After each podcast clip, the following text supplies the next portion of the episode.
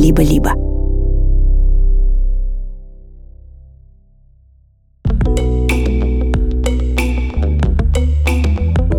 Привет, друзья! Это Дима Зицер и подкаст «Любить нельзя воспитывать» студии «Либо-либо». На этой неделе мы снова встретились и снова говорили об отношениях между взрослыми и детьми. Мы говорили о том, как учителю истории взаимодействовать с милитаристски настроенными детьми. Что делать, если дети хотят уехать из России, а мама не хочет? Как быть, если девочка пяти лет – постоянно заявляет маме, ты меня не любишь. Любить нельзя воспитывать,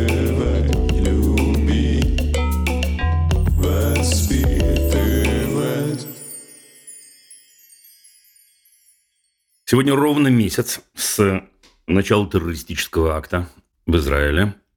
Внутри этого террористического акта мы находимся до сих пор. Он не прекратился. Более 1400 убитых с израильской стороны остались убитыми. Они были убиты за первые несколько часов, как вы знаете. Заложники, взятые в плен, не возвращены.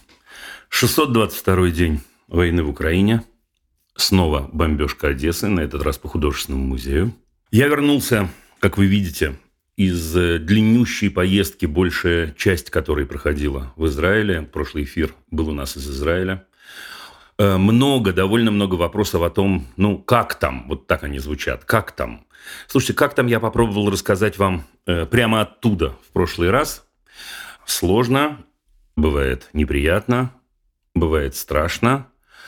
Одновременно с этим это тот случай, когда ты чувствуешь, что вся страна едина. И это очень-очень крутое и ни с чем не сравнимое впечатление – я должен вам сказать, что один из моих друзей сказал мне, «Э, Дима, у тебя потрясающая аудитория, потрясающий человек, который читает и комментарии, и слышит вопросы, потрясающе, что получается э, взаимодействовать с единомышленниками.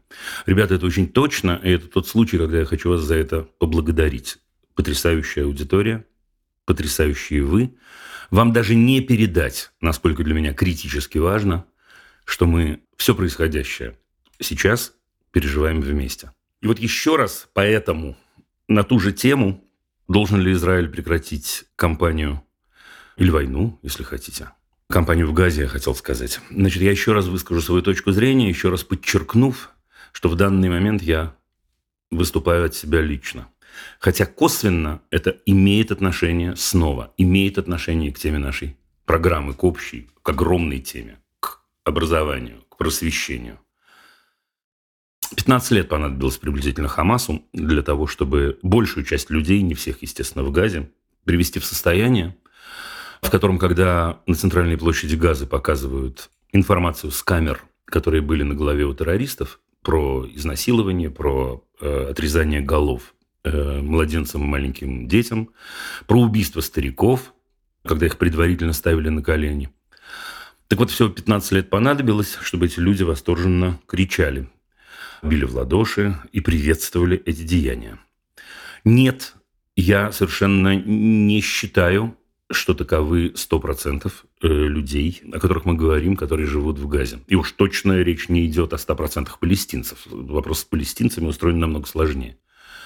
Так ведь и в России не все рукоплещут убийством э, в Украине.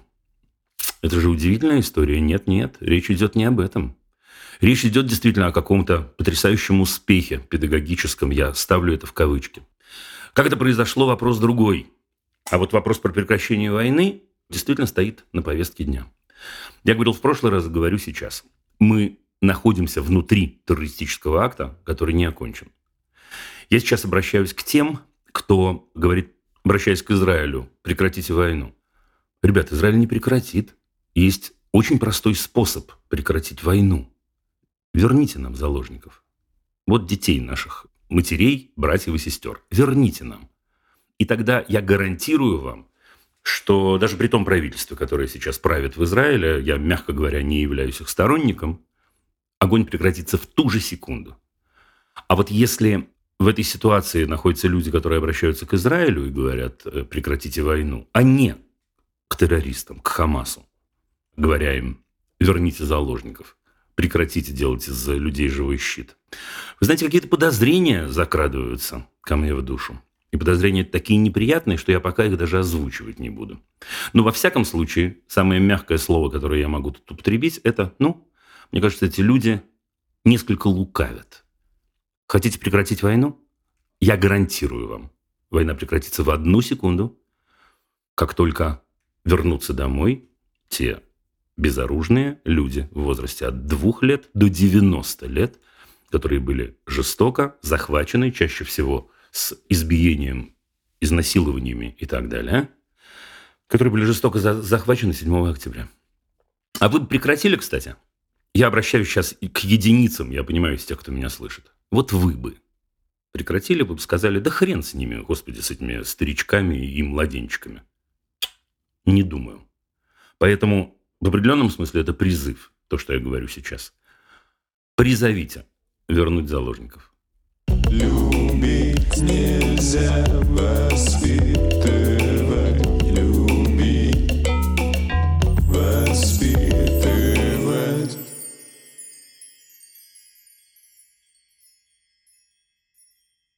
Ну а сейчас мы переходим к первому вопросу. И первая у нас Екатерина из Бристоля. Екатерина из Бристоля, вы ли это? Здравствуйте. Здрасте, здрасте. Спасибо вам большое за вашу работу. Спасибо вам большое за вашу поддержку. Понимаю, все очень быстро и сумбурно, поэтому как можно быстрее хочу перейти к вопросу. Это все в порядке. Вперед, конечно. Екатерина, спасибо вам и действуем. У меня есть сын, ему пять лет, его зовут Ромашка. Мы с Ромашкой лучшие друзья. И когда родился Ромашка, я пошла в декрет на широкую ногу, так сказать. Я схватила его в подмышку. Из-за того, что я очень активная тусовочная мама, мы с ним скакали вот эти последние пять лет на, на всех тусовках на районе, в городе. Это что, в Бристоле все происходит, да? В Бристоле, везде, везде. Для меня было очень важно, чтобы у него были хорошие отношения и с друзьями, и с моими родителями, и со всеми, со всеми, со всеми. Все это время я посвящала ромашке. Наш папа на это все смотрел и периодически говорил, успокойся, у, реб... у ребенка нет свободного времени, у ребенка даже нет возможности понять, хочет он этим заниматься или нет. Но я с удовольствием как бы организовывала все выходные, все вечера. И вот ребенку пять лет, и для него это абсолютно нормально, что мама Катя, как стрекозел, прыгает, все организовывает. Но настал момент, э, особенно э, с начала войны, да, когда у мамы Кати закончили силы на это все. И еще за пять лет скакания накопилась куча ремонтных проблем по дому, потому что я на все закрывала глаза, полностью увлекшись этой всей тусовкой. И стало понятно, что Ромашка совсем не знает, как себя занять и что вообще делать, если мама Катя не танцует с бубнами вокруг него. И начинаются расстройства, истерики, слезы, когда мы сидим дома. В доме в каждой комнате полупокрашенные стены, полупостроенные шкафы, потому что, как мы только начинаем это делать, начинается истерика, я себя чувствую неловко, мне обидно, что я ставлю какие-то свои приоритеты выше ромашки, но мы с мужем этим занимались до рождения Ромы, это наше отвлечение от проблем. Это вы все эти годы, все эти годы вы ремонтируете дом? Нет, это до рождения Ромы. Как только родился Рома, я на все плюнула и просто занялась ребенком. Но, э, ну, допустим. Э, в чем вопрос? Вопрос в том, что как вот пять лет я этого не делала, как мне сейчас начать объяснять ему, что иногда мама не бегает с бубном вокруг тебя, Слушайте, а приведите мне пример вашего бегания с бубном. Ну вот э, деятельности три, например, разных. Зоопарки, парки, площадки, театры, музеи, постоянные тусовки с друзьями – Тусовки с друзьями это как? С другими мамами, у которых есть дети. Ну, в смысле, он же уже не с мамами тусовался в этот момент? Ну, у них тоже есть дети, то есть он тусуется с... Ну, и что-то они чем-то себя занимали. Да, постоянно. Да? Они себя занимали. Дети – это важный момент, важный момент, Катя. Дети себя чем-то занимали, а мамы в этот момент их не занимали. А вот уже, это уже одно хорошо, как в старой еврейской Так. Ну, и что же? Вопрос, то есть, какой, вот конкретненько? Конкретный вопрос. Ребенок не знает что делать, если я ему не предоставляю программу. Угу. А чем, скажите мне, пожалуйста, чем, скажите мне, пожалуйста, в это время занимаетесь вы все-таки? Ну вот чем бы вы хотели заниматься в тот момент, когда он занимает себя? Допустим, начнем с ремонта по дому. Даже чисто стандартная какая-то уборка. Или просто маме нужно время, потому что мама почитала новости, услышала истории. У меня мой хороший друг сейчас в армии в Израиле. То есть я вообще не в ресурсе. Ну хорошо. Э, самый последний вопрос. Нет, вру предпоследний, я думаю. Э, вот когда вы говорите, что мама его не занимает, а что значит истерики? Ну, вот, ну, типичную реакцию можете рассказать? Сначала, мама, что мы сегодня делаем? Мы сегодня занимаемся ремонтом. А, окей, пошли гулять, пошли с тобой что-нибудь сделаем, пошли в сад. Начинается кидание всего вокруг, чтобы привлечь себе внимание. И в конце концов он ложится на пол, начинается хныканье или специальные какие-то прыгание или долбление в стену. И в конце концов, когда он понимает, что с вами скучно и никто со мной ничего делать не будет, он идет в свою комнату, смотрит мультики. О как. Э, я сказал, что вопрос предпоследний, вот сейчас, наверное, будет последний. Слушайте, а роль папы в этом деле? А папа со мной. То есть мы, если что-то делаем, то мы делаем это вместе. Ну, давайте, ладно, просуждаем. Все, поехали. Что это я вас мучаю так? Значит, история номер один. Давайте начнем с простого. Мне кажется, что это очень-очень здорово, что вы ромашкой так занимались и занимаетесь. Мне кажется, это круто. Окей, в этом есть перекос. Вы правы. Это очевидно. Ну, понятно. Вот так сказать, когда вы описали и это, и это, и это. То есть, условно говоря, мы не должны делать так, чтобы наших детей не было ни одной свободной минуты, потому что действительно иначе они не научатся эти минуты, в эти минуты как-то, ну, проживать жизнь. Ну, окей, это уже сделано, мы не будем казниться по этому поводу. Что сделано, то сделано, правда? Угу. Отлично. Значит, есть другая сторона. Другая сторона такая. А почему вам кажется, что ремонт это недостойное для него занятие. Достойное? Я всегда за то, чтобы все делать с Ромой. Мы с ним и готовим, и убираем, и в магазин ходим, и... Где же засада у нас? Засада в том, что попробовав пару раз с ним делать какие-то вот такие ремонтные вещи. Я скажу, почему ремонт это вообще здесь вообще имеет какую-то важную часть. Это для нас с мужем как бы мы кайфуем от этого. Из-за того, что я... Да кайфуйте, все нормально. Я же не против. Я не встану на пути вашего кайфа. Вот. Вы, вы не волнуйтесь, главное. Так, ну. Ну, это, это ему явно не интересно. То есть краска разливается, э, все разрывается. То есть там нужно ремонт делать после этого одного ремонта. Слушайте, ну подождите, ну подождите. У нас э, стоит цель, чтобы он вам не мешал или чтобы он научился использовать свое время. Это разные, разные задачи. Точно, чтобы не мешал. Чтобы не мешал, тогда э, детский сад и хорошая няня. Почему нет, кстати? Во время детского сада я работаю, а во время выходных это по финансам невозможно. Ну придумайте, сядьте с мужем, придумайте. Слушайте, я объясню, я объясню. Да, значит, мне кажется, что история следующая. Мне кажется, что э, ремонт вы делаете уже 7 лет, насколько я понимаю. Да. Да, отлично. Значит, если замечательный мальчик Ромашка разольет краску, и после ремонта нужен будет ремонт, это удлинит ваш ремонт всего на, на пару месяцев. По сравнению с семью годами это ничто. Угу. Это не мое дело. Угу. Но, тем не менее, мне кажется, что если действительно у вас такой, ну, тренд, извините за выражение, что вы все делаете вместе, ну, так и ремонт тоже мы делаем вместе. Внутри этого не худо бы действительно поучить его, ну как-то действительно немножечко принимать какие-то решения и занимать себя. Вы можете попросить его сделать какую-то часть чего-то. Вы можете вместе придумать, чем он будет заниматься сегодня, он, а не вы. Вот вы сказали очень важную ключевую э, вещь. Вы сказали, что если я не предоставляю ему программы, он, значит, сильно обламывается или как-то так, да? Ну так предоставьте ему программу. Предоставьте ему программу. И мама рядом, и у него есть своя программа. Это круто. У него есть своя программа. Я не знаю, ну, покрасить дверь. Я, я просто так говорю. Да? Ну, не сложить же кирпичи. Я не знаю, что. Мне не кажется, что сейчас резко в пять лет человеку нужно сказать, все, теперь у тебя новая жизнь. Ну, жалко просто, жалко. Да, был бы разговор на... чуть пораньше, я бы, в общем, другие слова какие-то говорил. Но сейчас, слушайте, у вас замечательная семья, все вместе со всеми и так далее, и так далее. Ну, нормально. Теперь есть еще один важный момент, Кать. Вообще-то человек в пять лет может уметь себя занимать, но может и не уметь. Со мной он не умеет себя занимать, потому что я так его воспитала уже. Я ему, я ему такую уже планку тут задала. Нет, нет, нет, нет, я не это говорю. Не-не-не-не-не-не-не-не. Не-не-не-не-не. Я говорю, что в принципе, если мы берем, ну, очень трудно, ну так, срез какой-то детей социологический пяти лет, уверяю вас, половина э, не будет уметь себя занимать в этом возрасте. Да? То есть, иными словами, то, что вы говорите, это не отклонение от нормы, извините меня за скучные э, формулировки. Вот это для меня настолько важно слышать. Слышите. Теперь, внимание, следующий, следующий момент. Значит, следующий момент заключается в том, что к 7 годам, если я иду в русле нормы, при том, что, слушайте, у меня в книге есть глава, которая называется «Ненормальная норма», я сам доказываю там, что норма – это чепуха, но все равно какие-то вехи у нас есть, ну, на что-то мы ориентируемся, да? И мы понимаем с вами, например, что к 7 годам у человека развивается то, что называется произвольное внимание. К семи, к семи, к семи, спокойно, у вас два года разбега. То есть к семи годам мы можем ожидать, что человек может сам себе сказать, сейчас я занимаюсь вот этим. А в пять еще нет. Теперь, что нам делать в нашей с вами ситуации, немножко особенной?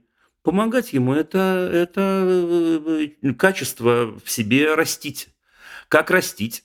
Ну, вот вам придется делать ремонт после ремонта, вы сами сказали да, значит, если он готов с вами и с мужем взаимодействовать э, в рамках ремонта, значит, окей, это очень-очень хорошее поле. Еще один момент. Слушайте, я бы все-таки папу запустил поглубже в эту ситуацию, если... Папа за замечательный у нас. Я не сомневаюсь. Я же не ругаю папу. Рома научился выбирать своих родителей, так сказать. То есть, если дома только мама, то значит, что будет отличный день. Если дома только папа, то Рома может себя занимать. Отлично. А если дома мама и папа, то он тянет меня подальше от папы. Значит, вы сказали то, что я подозревал и без вас. Спасибо, что сказали. Что с папой у нас норма другая. Чему нас это учит? Побольше проводить время с папой. Отлично, отлично, офигенно. Офигенно да, побольше проводить времени с папой и получать положительную обратную связь от папы, да, положительную обратную связь. Слушай, как круто, ты так кон- конструктор собрал сегодня, вообще что-то потрясающее, интересно. А как тебе это удалось? А как ты это сделал? Там как бы 50 на 50. Иногда конструктор, но даже 60 на 40. Иногда конструктор, но в основном папа, оставь меня в покое, я сижу в своем планшете, у меня все нормально. Планшет – это ваш грех, это жалко. Планшет – это другая история. Но мне не важно 60 на 40, даже если вы скажете 3 на 97, да, я, я ухвачусь за эти 3 все равно. Какая разница? Рома находится в том возрасте, до 7 лет, да, он находится в том возрасте, когда положительная обратная связь от родителей – это очень-очень важно. Это то, что его формирует. И поэтому вот в тех 40%, когда он собрал конструктор или прочел книжку, или нарисовал рисунок, или что-нибудь, если папа ему это скажет, потом мама любимая это закрепит, и закрепит не на тему, просто похвалит его. Знаете, как бывает с родителями, иногда ребенок принес каляку-маляку, которую просто, ну, хочется выкинуть в ведро. А мы, поскольку нас научили тому, что надо всех хвалить, мы сразу ляпаем это на холодильник. Так вот не это. А не это, заинтересоваться всерьез. Заинтересоваться, слушай, как это, как это так, цвета смешал, интересно, как это тебе такой сюжет в голову пришел. Вот так. Чтобы у него появился вкус к собственному занятию внутри. И то же самое с ремонтом с этим. Слушай, другого ничего я вам не скажу. Не надо его рушить, не надо, не надо, так сказать, делать кат резкий, да, значит, не надо ничего этого делать. А главное, Катя, в том, что ну, вам не за что себя винить абсолютно, но только при этом надо действовать. Ну, вот и все. Да, спасибо. Теперь, внимание, идея про то, что в пять лет человек говорит, пап, пошел нафиг, я ушел в планшет, э, на меня впечатление не производит. Потому что он может это говорить, но, значит, папа у нас слишком быстро сдается, например. Потому что в этот момент можно было бы сказать много-много чего. Слушай, Ром, да, мне так важно именно с тобой сейчас э, пойти э, замок построить. Мне важно именно с тобой посоветоваться. Мне важно... Ну, вот так это делается. Ну да. Ну так, в принципе, происходит со мной. С папой, конечно, чуть другой подход. Ну, поняли, что ли? Да, спасибо вам за то, что у меня вот это чувство вины, оно же еще бабушками, дедушками там забивается молоточком, гвоздиком. Да, но винить вам себя не за что, наоборот. Дай бог, чтобы у всех детей были мамы, которые их э, таскают по театрам, по музеям и так далее, и так далее. Окей, у этого есть некоторые издержки, но издержки минимальные по сравнению со всем остальным, поверьте мне. Да, папа поможет, ремонт поможет. Э, постепенно он научится. Про истерики, правда, знаете, как реагировать? Абсолютно спокойно. Вообще садимся, разговариваем. Ну или даже не садимся, разговариваем. Да, видео называется о так называемых детских истериках. Канал вы знаете. Просто оно 20 минут идет там про это. Все, пока-пока. Спасибо большое. Хорошего дня. Удачи. Удачи. Пока. пока. Любить нельзя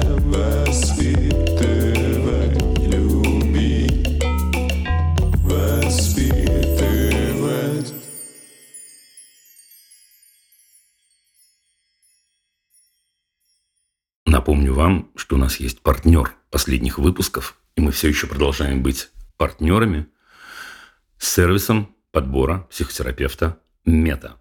В этом эпизоде наши партнеры нас снова поддерживают. Я напоминаю вам, что мы придумали целую, ну, рубрику, рубрику в кавычках, малюсенькую рубрику, но тем не менее, которую мы назвали «Взрослые вопросы». Это вопросы, с которыми обращаются к нам в программу, а мы не очень можем, честно говоря, на эти вопросы отвечать. Но вот вопрос, с которым я сталкивался в Израиле очень много, и во время выступлений, и во время встреч, а до этого вопрос, который всплывал и продолжит, к сожалению, всплывать и из Украины, вопрос или группа вопросов о взрослых в бомбоубежище.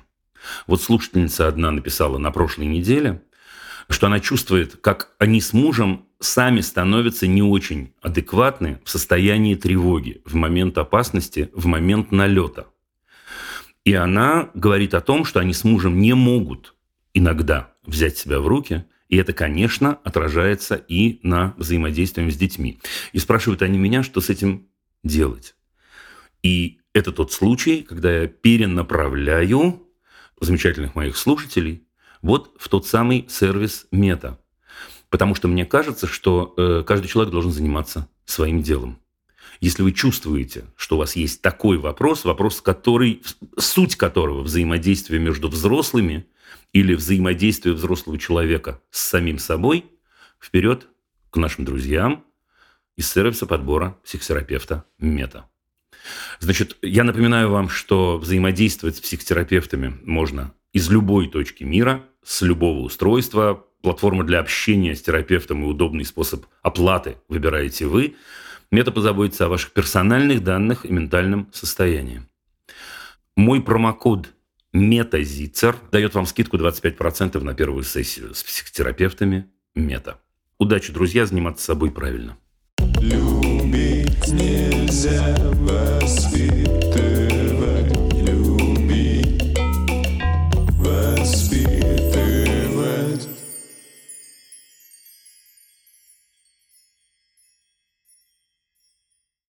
Продолжаем, так сказать, э, э, англосаксонскую часть мира мы приветствовать, потому что у нас Ольга из Вашингтона. Здравствуйте, Дима.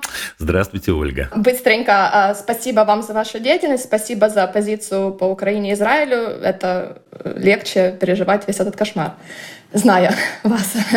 Спасибо вам. Ну а как иначе, с другой стороны, и мне с вами легче, честно. Я правду говорю. Говорил сегодня об этом в начале и говорю об этом еще раз. Да, спасибо, Оль. Вопрос такой.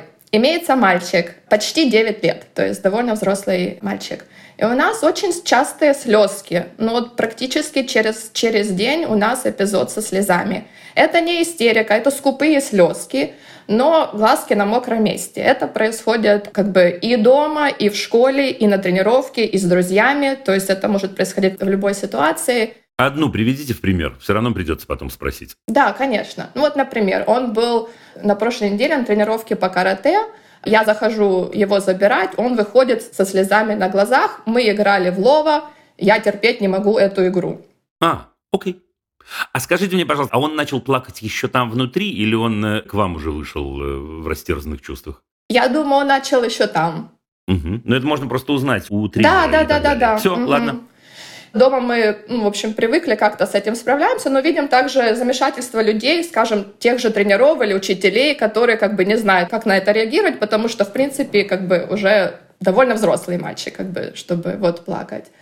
Ну а последняя ситуация, как бы, что нас расстроило, это то, что ну, мальчишка довольно талантливый. Кстати, вот что мне кажется, что, возможно, он просто привык, что его хвалят э, везде, что ты умненький, и у тебя хорошо все получается, что он расстраивается, когда что-то не получается. Последний пример это то, что мальчишка умненький, и э, учителя собирались его переводить в следующий класс, потому что ему скучно в этом классе, в котором он как бы сейчас, в третьем классе. Вот. И учителя нам прямо написали, мы его переводим, напишите согласие. Мы написали согласие, а тут опа, директор расконтактирует, и директор против. Директор оставляет его ну, в этом классе, потому что из-за слезок директор считает, что он эмоционально не подготовлен к следующему классу. Ну, в принципе, эту ситуацию со школой мы разрулили. Как бы мы его забрали на домашнее образование, и он раньше был на домашнем образовании, мы это дело любим. Но как бы мы сталкиваемся с ситуациями, что, во-первых, как бы нам, родителям, сложно, то есть как, как бы как правильно на это реагировать, или как с этим бороться, или абсолютно не бороться, мы тебя любим в любой ситуации. Или вот как бы мы начинаем сталкиваться с тем, что это начинает влиять на его жизнь. Например, другой пример, это у нас был тренер по хоккею, которая тоже говорила, что мальчишка очень талантливый, у него все прекрасно получается. Но при этом, когда она ему задает какие-то сложные упражнения, и они у него сразу не получаются, то есть в итоге получится, но сразу не получается, он плачет. И вот она говорила, я не знаю, он, может, не нравится ему со мной заниматься или как. Ну и, в общем, в итоге этот тренер от нас как бы отказалась, и я подозреваю, это просто ну, возможно, одна из причин была то, что ей самой было неприятно. Подождите, Оль, чем он занимается еще, кроме хоккея и карате, если не секрет? Слушайте, Дима, у него куча спортивных секций. Он занимается, значит, горными лыжами, карате, пианино, футбол. Жесть. А зачем он всем этим занимается? Дима, ему нравится. То есть мы ему говорим, хочешь вот это оставим? Нет, мне нравится. На хоккее, на котором он плачет, ему нравится при этом? Но знаете, ему нравится играть в хоккей, ему не нравится, когда его команда проигрывает. Нет, ну-ну-ну-ну-ну. Это и первое, и второе, это не, не, не о том. Ему заниматься хоккеем нравится? Он же, они же не, не все время играют. Говорит, что нравится. Почему? Что хорошего в этом хоккее? Не знаю, он спортивный, ему вот любой спорт нравится. Окей, хорошо. Карате, на котором он выходит в слезах от того, что игра какая-то была, которая ему не зашла. Ну, ему нравится?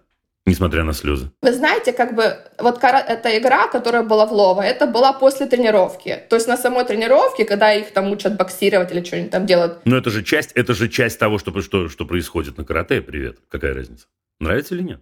Ну, знаете, Дим, он никогда не говорит, что я все на карате не хочу, как бы не пойду. Когда спрашиваем, давай что-нибудь бросим... Он не должен, потому что у него же, у него же мама Оля есть, он не должен про это говорить совершенно. Это забота других людей в этом возрасте. Да, давайте я чуть-чуть на другую тему, а после этого к слезам вернемся, да? Окей. У него большая нагрузка, судя по тому, что вы говорите.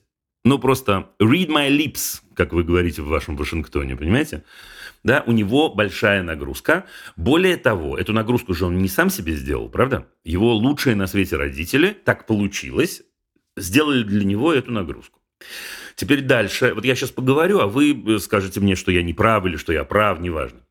Создав для него эту нагрузку, эти замечательные, лучшие на свете родители, я не шучу, но они создали э, для него такую систему координат, в которой эта нагрузка и есть его успешность. Ну, его же хвалят. Вот он молодец на хоккее, молодец на карате, молодец, значит, на, на фортепиано или на чем он у вас там играет, да? Молодец, молодец, молодец, молодец. Как ему сказать, мам, я, я, я хочу уйти с хоккея-то в этой ситуации? Ну, как ему, бедняжке, сказать-то? Он же в этот момент кто? Не молодец. Потому что молодцы ходят на хоккей. А еще на карате, а еще вы столько всего перечислили, что я забыл начало уже, понимаете? Слушайте, это удивительным образом может быть связано напрямую. И если это так, то это самое простое решение. Я, я скажу еще какие-то. Напрямую, просто на человека в 9 лет. Это все настолько давит, что надо быть молодцом. Ну что он плачет? В 9 лет человек имеет полное право плакать. Полное право.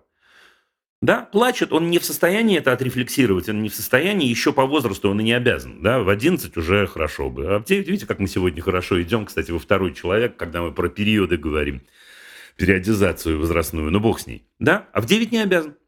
И он не может сказать, мам, я просто устал, блин. Отпусти народ мой, как сказано да, в одной да, да. книжке. Да? Да, он не может этого сказать. А он вместо этого говорит, что... Знаете, так бывает с очень-очень маленькими детьми. Он у вас один? Нет, трое. Трое. Вы, скорее всего, видели это качество. Знаете, вот маленькие дети в возрасте, там, не знаю, трех лет, иногда четырех лет, когда у них что-то не получается, вместо того, чтобы сказать «у меня не получается», они, рыдая, говорят что-нибудь совсем на другую тему, не связанное. «Я есть хочу». Mm, да, да, да. Да, или «ой, я устал ужасно». И мы понимаем, ты что, что-то есть хочешь, а хочется спросить, а что-то не попросил-то. Потому что он не может произнести другого текста Понятно, вместо да. этого. Не исключено, что это наш с вами случай. Понятно. Просто не исключено, что, да, как, как, это, как это лечится в кавычках, сейчас я вам расскажу. Это история номер один. История номер два. Слушайте, а вы с ним слезы слезками называете тоже или только в разговоре со мной? Ну, наверное, мы говорим слезы. Ну, и, и, и по-английски, да, там говорим. You're crying. В чем нет? Ну, ну, в смысле, ну, tears мы говорим по-английски не сказать слезки. А вы с ним говорите по-русски или по-английски? Ну, и так, и так, наверное, больше по-русски дома. Ну, мы говорим, знаете, на больше в глаголе. Ну, Айруш, ты, ну, ты опять плачешь. Ну, ну что ты плачешь? О, Оль, значит, мы правда мы понимаем разницу между слезами и слезками? Ну да, слезки это как с ребенком разговаривать, да? Слезки это немножко уничижительное, тут обесценивание mm, есть в слезках, mm-hmm. а в слезах обесценивания mm-hmm. нет. Теперь смотрите, мне кажется, что совершенно не нужно с ним разговаривать, ты опять плачешь, потому что то, что он плачет, это выражение какой-то эмоции, ну что он с ней сделает? Ну не плакать, что ему, глаза вырвать, да, что, ну, что ему сделать? Мне кажется, умный мальчик у нас же, да, наверняка? Да, да, да. Мальчик умный, через класс готов прыгнуть и так далее, да?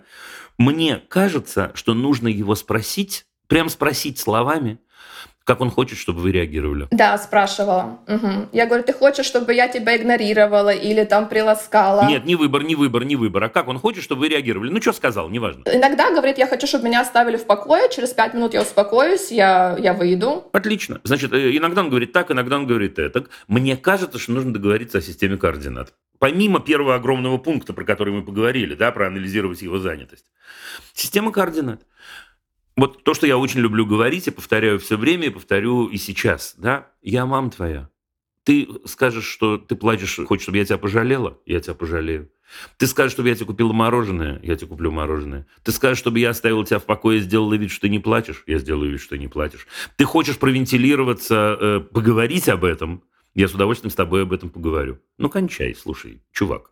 Да, 9 лет мы можем так говорить. Да, я говорю сейчас Ольге, я говорю всем, кто нас слышит. Да, мы можем так говорить. Мягко, спокойно, не нервничая.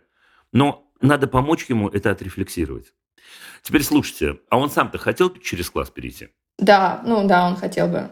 Ему очень скучно. Ему очень скучно вот в этой программе. Не дает мне покоя мой первый пункт. Извините, я про это уже поговорил, он не дает мне покоя. Ну вот если я его спрошу, зачем он занимается музыкой, он что мне ответит? Вот вы знаете, кстати, музыка, мне кажется, ему не, не особо нравится. Но он, наверное, ответит, что ему нравится. Нет, а нравится, а я, это же он не на того напал. Я слово «нравится» не понимаю. Слово «нравится» я не понимаю. Это непонятное слово очень. Особенно для детей. Нравится, не нравится. Что это за, да? Зачем? Зачем я занимаюсь? Ну, то есть вы думаете, что он ждет похвалы, да, от родителей? Всех, какой ты молодец. Не-не-не-не, я так не думаю. Может, он ждет похвалы. Может, он играет и получает от этого удовольствие и в этот момент думает о чем-то. Может, у него он о чем-то фантазирует. Может, ему нравится, как пальчики по клавиатуре бегают. Может быть, ему нравится, когда он играет, и мама или, там, не знаю, братик, сестренка говорит, вау, какой то крутой и, и, и так далее. Ван Клиберн, понимаете, да, используя, так сказать, да, американские имена. Может быть, все что угодно, но довольно важно понять, зачем. Только ради кайфа. Если ради кайфа, то тогда не катит вот эта история про то, что вы сказали, ему нравится, когда команда выигрывает. Это не про кайф. Ради кайфа я, я с мальчишками играю в хоккей во дворе. Это ради угу. кайфа. Ради кайфа, даже если мы соревнуемся немножко, кто выиграет, но мне доставляет удовольствие стоять на коньках, бежать, значит, с этой клюшкой. Господи, я говорю о том, в чем я вообще ничего не понимаю сейчас. Ну, так, да? И так далее. Норм, отлично. Или карате. Мне нравится философия, мне нравится владеть своим телом, мне нравится, что я могу стоять на одной ноге и крутиться вокруг своей оси. Это круто. А не мне нравится, когда я занимаю первое место. Другая, другая мотивация совсем. И от второй мотивации соревновательной мы очень быстро устаем. Но вы по себе же знаете, я по себе знаю, те, кто нас слышит, сейчас по себе знают. Если мы понимаем, что мы все время должны рваться вперед и быть лучшими, но это, в общем, довольно быстро нас сводит. Вот он, кстати, момент того, что нужно с кем-то соревноваться, он не, он не любит, потому что, я думаю, он боится проиграть. Офигенно, офигенно. Все, напоследок, что сейчас Дима скажет нам? Дим, да, нужно что-то убирать. Но вот у меня вопрос, мы предлагаем что-то убирать, он говорит нет. М-м. Дима скажет нет, а Дима скажет, придумайте крутое занятие, в котором нет соревновательности и оценочности вообще. Ну, э, ну, это как бы есть. Он два часа каждый день ходит на площадку с пацанами, играет там в мячик. Э. Занятие, нет, крутанское занятие. Угу, угу, угу. Крутанское занятие. Ну вот, например, я скажу, я приведу пример, я не посылаю вас туда. Но ну, если вы пойдете, у вас же, слушайте, давайте немного рекламируем Вашингтон. Да? В Вашингтоне, друзья, бесплат, огромное количество бесплатных музеев, очень-очень крутых. Ну вот практически это город, потрясающий город, потрясающих бесплатных музеев, где есть огромное количество детских программ на эту тему. Ну вот если я иду в музей изобразительного искусства, я, я вас туда не посылаю, возможно, это не его интерес. И там я учусь отличать, э, я не знаю, э, э, Рубенса от Ренуара, В этом нет соревновательности. Особенно, если мне не ставят в конце пятерку. Да, а в этом есть какое-то взаимодействие с искусством, и я понимаю, как что устроено, и я понимаю... Например, например, фортепиано может быть, между прочим, любое занятие музыкой может быть не соревновательным. Со спортом чуть сложнее.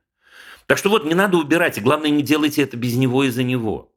Да, я бы сказал, что по порядку, вот если вам прям все понравилось из того, что я сказал, то по порядку надо делать следующее. Сначала договориться о вашей реакции. Сначала да, потом попрактиковать эту реакцию спокойно, пару недель, месяц, это быстро, в этом возрасте это быстро входит, э, входит в рамки. Посмотреть, что будет. Потом в какой-то момент сказать ему, слушай, дружище, что-то я подумала, или мы подумали, или я не знаю, как там у вас это устроено. Слушай, у тебя так много всего, я, я, мне кажется, что я бы и сама не справилась. Давай подумаем, на что это можно заменить, что с этим сделать и так далее, и так далее. Все. И не забывать говорить ему, что, ну, если вдруг он спрашиваешь слезы, это довольно естественная реакция организма. Хорошо плакать, а что плохого?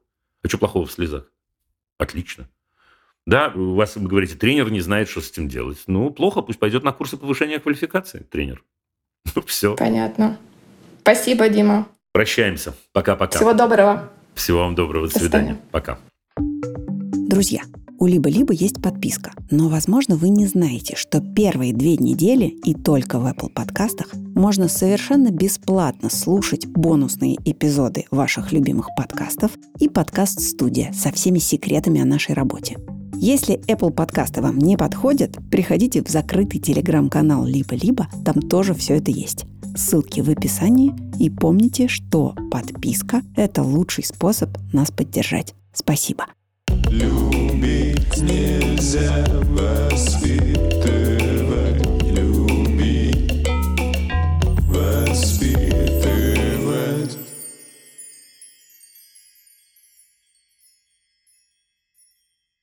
Ксения из Петербурга ждет уже нас. Дождалась Ксения из Петербурга. Да, здравствуйте. Привет. Хочу вам сказать большое спасибо за все, что вы делаете. Очень полезно и ценно. Рад это слышать. К делу. У меня дочка 7 лет. Семья у нас состоит из трех человек. Мама, папа, дочка. Вот. Последнее время, ну, где-то, наверное, полгода назад э, начала на всякие там вот наши, ну, небольшие конфликты или ссоры говорить мне, мама, ты меня не любишь, мама, ты меня ненавидишь. И так как бы я пытаюсь с ней разговаривать, она начинает это просто твердить без конца, пока я как бы не выйду из себя. Вот. И потом мы пробовали отдельно от, э, от ситуации разговаривать. Э. О чем? Ну, о том, что как бы, почему ты так говоришь. А почему она так говорит? Не знаю. Я вас научу по блату. Вы еще даже вопрос не задали, а я вас по блату уже хочу чему-то научить. И заодно всех. Самый дурацкий вопрос, который взрослые э, могут задать детям, это почему, или еще, знаете, такой есть, зачем ты это сделал? Mm. Да, помните? Вы вспоминайте, вспоминайте, скорее вспоминайте. Мы все это, у нас у всех это всплывает. Да, вот в детстве вы что-нибудь там сделаете такое, там, не знаю, вот, э, я помню, как я на обоих нарисовал, у меня классический был э, случай, да, ну, там, в 4 года я не, не хотел спать днем, и почему-то оказался у меня в руках карандаш. Я нарисовал на обоих. И я помню, что моя лучшая на свете мама допытывалась у меня, зачем я это сделал. Зачем, я, зачем ей это знать в первую очередь? Да, зачем ей это знать? Ну что я скажу, мам, я э, хотел проверить случайно не, не знаю, э, сказать, не великий художник ли я. Ну, ну нет же. Да? Почему она это делает? Почему она это делает? Я вам скоро расскажу, почему она это делает, ладно. Ну, в общем, короче говоря, бросьте, взрослые, взрослые. Спасибо Ксении из Петербурга. Благодаря ей мы можем это произнести. Бросьте задавать детям вопросы, почему ты это сделал. Ну, еще как бы я ей говорю, что я ее люблю, что как бы все хорошо. А она говорит, что если бы ты меня любила бы, ты бы относилась ко мне по-другому. И как бы... А именно? В конкретику разговор уходит у вас, или вы так и месите это там? Ты бы меня любила. И как бы вот замкнутый круг какой-то. Ну вот я ее обниму там, и все как бы более-менее успокаивается. Но каждый раз, когда какая-нибудь ситуация такая, вот начинается, ты меня не любишь, ты меня ненавидишь. Да, а какая ситуация-то? Ну, приведите пример классический какой. Например, она что-то хочет мне показать, кричит, мама, мама, иди посмотри. Я говорю, Танюш, я подойду чуть-чуть попозже, я сейчас занята обязательно подойду. Ты меня не любишь, ты меня ненавидишь. Но это в основном, на самом деле, я заметила, бывает, когда она может быть чуть-чуть такая уставшая или, да. ну, как бы под вечер, может быть. А еще примерчик на всякий случай просто. Ну, например, допустим, одевается на улицу, что-то ей там неудобно, я говорю, ну, давай оденем что-нибудь другое, начинает как-то нервничать и тоже говорит, я говорю, ну давай тогда останемся дома, раз тебе ничего не удобно. Она говорит, что ты меня не любишь, ты меня ненавидишь, и вот как бы все. Слушайте, а еще знаете какое? Это у меня просто любопытство сейчас гложет. А где она это подслушала это вообще? Это же такая формула, это непростая для человека 7 лет. Вот э, не знаю, я вот даже думала тоже, вот как бы готовилась к программе, думала об этом, и даже, может быть, это от- она от меня видела, ну как бы Ну, слышала. от, от вас как? Ну, ну я Мне даже, кажется, мне я, ничего не быть, приходит. Я, может быть, так мужу говорила, но сейчас я так не говорю, но, может быть, это было когда-то в наших отношениях, что я ему так говорила. Ну, вопрос задайте, чтобы я не ошибся. А вопрос, ну, как себя вести в таких ситуациях правильно, как бы, как реагировать. Правильно, мне кажется, ответ у меня будет однозначный, сказать ей «нет». Мой дорогой друг 7 лет, нет. Я не позволяю так себя с собой вести. Представляете себе? Я уверен, что вы не ждали от меня этого ответа. Я его поясню. Значит, неважно сейчас, может быть, действительно много вариантов, как она на это подсела. Не знаю, может, она услышала от вас. Может, она подглядела реакцию папину, мамину, бабушкину, я не знаю, чью. Да, наверняка она видит, что вы медленно выходите из себя, значит, в этот момент постепенно и раздражаетесь. Значит, в этом, конечно, есть и эмоциональная такая подсадка дополнительная и так далее. Мне кажется, это тот случай, когда нужно довольно резко э, помочь ей из этого выбраться. А выбраться из этого можно следующим образом. Да, моя дорогая, любимая, замечательная, прекрасная, лучшая на свете девочка. Я очень прошу тебя этого не делать, этого не говорить. Мне это очень неприятно. Да, понимаете, чувствуете разницу? Э, Я вообще не спрашиваю, почему она это делает. И в определенном смысле это не важно. Ну, потому что она и не знает, бедняга, почему она это делает. Это мы с вами два взрослых человека. Понимаем, на взрослом языке это называется манипуляция, да, то, что, то, что она вытворяет. Ну да, да. Окей. да. В 7 лет манипуляцию она сама не придумала, где-то подглядела, все нормально, мы ее даже не собираемся ругать. Но в этот момент сказать, да, котик мой дорогой, я очень прошу тебя этого не делать. Нет. И в следующий раз, когда это возникнет, а это не в одну секунду исчезнет, но довольно быстро, если все будет хорошо, да, нужно найти верный тон и сказать, котик, я очень-очень просила тебя этого не делать. Я не буду так вот э, разговаривать, потому что ты знаешь точно, это продолжение первого разговора, что я тебя очень люблю. Ты знаешь точно, что для меня самый дорогой человек на свете или один из самых дорогих э, э, людей на свете. Мне очень-очень-очень неприятно. Мне кажется, что в этом же разговоре нужно еще обсудить отдельно от ситуации, вы абсолютно правы. Он должен быть отдельный, этот разговор, отдельный. Да, в этом же разговоре нужно обсудить, чего, собственно говоря, не хватает. Слушай, может быть, мне нужно тебя больше целовать? Например. Прям так вот, да? Окей. Может быть, мне нужно тебя больше обнимать? Может быть, мне нужно... Да, помогите ее, раскрутите ее на эту тему. В общем, это все. И не бойтесь сказать «нет» в момент ситуации. Вот не бойтесь сказать «нет». Окей, будет неприятно, но вам и так неприятно. Да, и ей и так неприятно. Более неприятно не будет. Ни в коем случае не нужно на нее кричать, не нужно ее наказывать, там, раздражаться. Да, но просто нет, ну просто нет. Это ведь действительно, как вы повели бы себя, в общем, со взрослым человеком, только другими словами вы бы это сделали. Да, вы бы сказали, мы бы с вами, пред- предположим, мы бы с вами были подружками, да, я все время приставал к вам, что вы мало уделяете вы мне, мне внимания. И вы бы мне сказали, подружка Дима, слушай, остановись, если есть что ты хочешь мне сказать, скажи. Да, я отвечу, я, да, но кончай меня это мутузить и, и выкручивать мне руки и так далее. Ну вот какое-то вот такое, мне кажется. Да, единственное, что я уже пробовала так, говорила, что неприятно, и вроде на какой-то момент это помогало. То есть она даже как бы себя стопорила вот в этих ситуациях и говорила, нет, мамочка, я тебя люблю, ты меня любишь. Отлично. Теперь смотрите, где у нас, где у нас дырочка? Ну, вы же только что мне про это рассказали. Ну, вы же в следующий раз э, приставали к ней с вопросом, почему ты это сделала отдельно от ситуации на следующий день. Привет. Да, и давали очередную подпитку вот этому ее эмоциональному запросу. Ну, конечно, да, двум богам служить нельзя. Вот, понимаете, вы простите меня за эту аналогию, но вот, предположим, человек хочет бросить, я не знаю, что, курить. Да? И он уже сказал, все, я бросаю курить, и его поддерживают близкие и так далее, и так далее. А потом те же близкие вдруг в какой-то момент говорят, ну ладно, давай по сигаретке еще.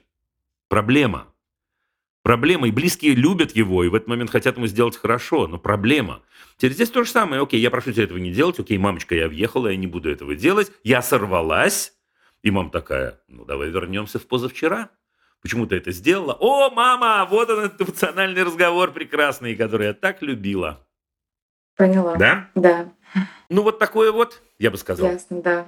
Попробуем. Прощаюсь. Спасибо, до свидания. Пока-пока. Не попробуем, а сделаем. Это важно. Пока. Любить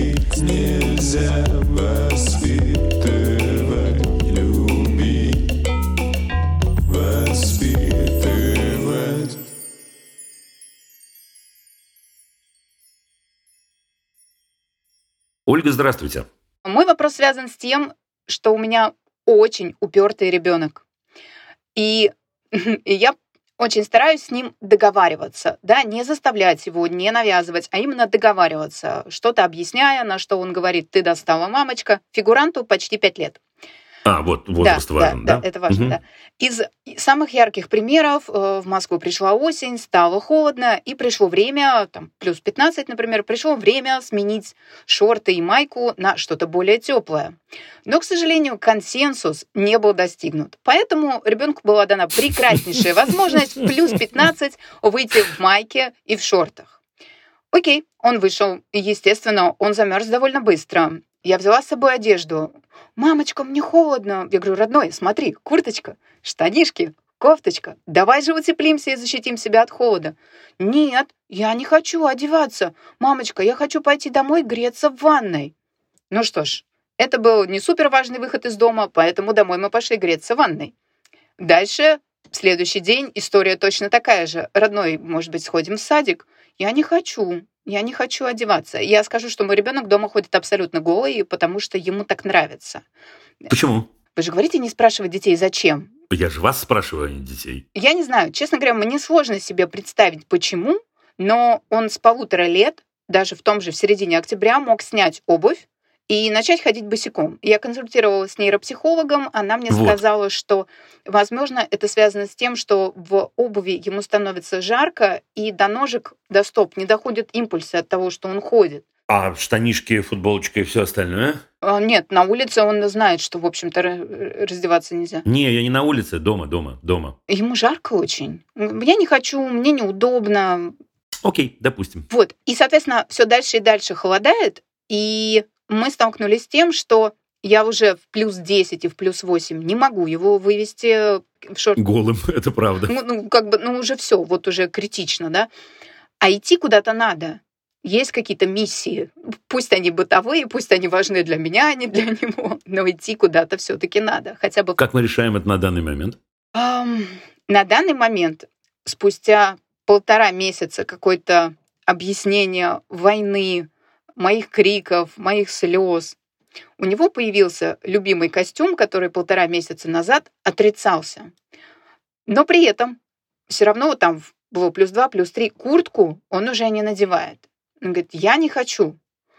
И у меня главный вопрос, у нас много таких ситуаций, просто ситуация с одеждой самая показательная. Сейчас я спрошу еще одну хотя бы, да. Ну, давайте сначала вопрос, а потом вернемся. Вопрос, как договариваться с человеком без вот насильственного чего-то, да, без криков. Он, кстати, на крики вообще не реагирует. То есть там это не работает. Единственное, что работает, и я это выяснила, я просто была удивлена, это работает, когда я плачу. Но я не хочу таким образом как бы с ребенком взаимодействовать. Я хочу с ним договариваться. У нас не получается. все-таки еще один пример, кроме одежды. Ну, я не знаю, насколько в этом смысле еда.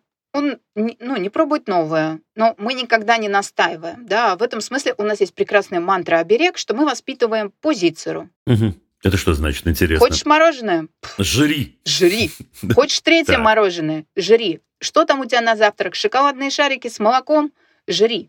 Но периодически это перемежается попытками найти какую-то более полезную еду, которая бы ему понравилась. Ну, иногда она находится. И, к сожалению, в 5 лет мой ребенок продолжает какать в подгузник. Он просто отказывается пользоваться горшком. Почему?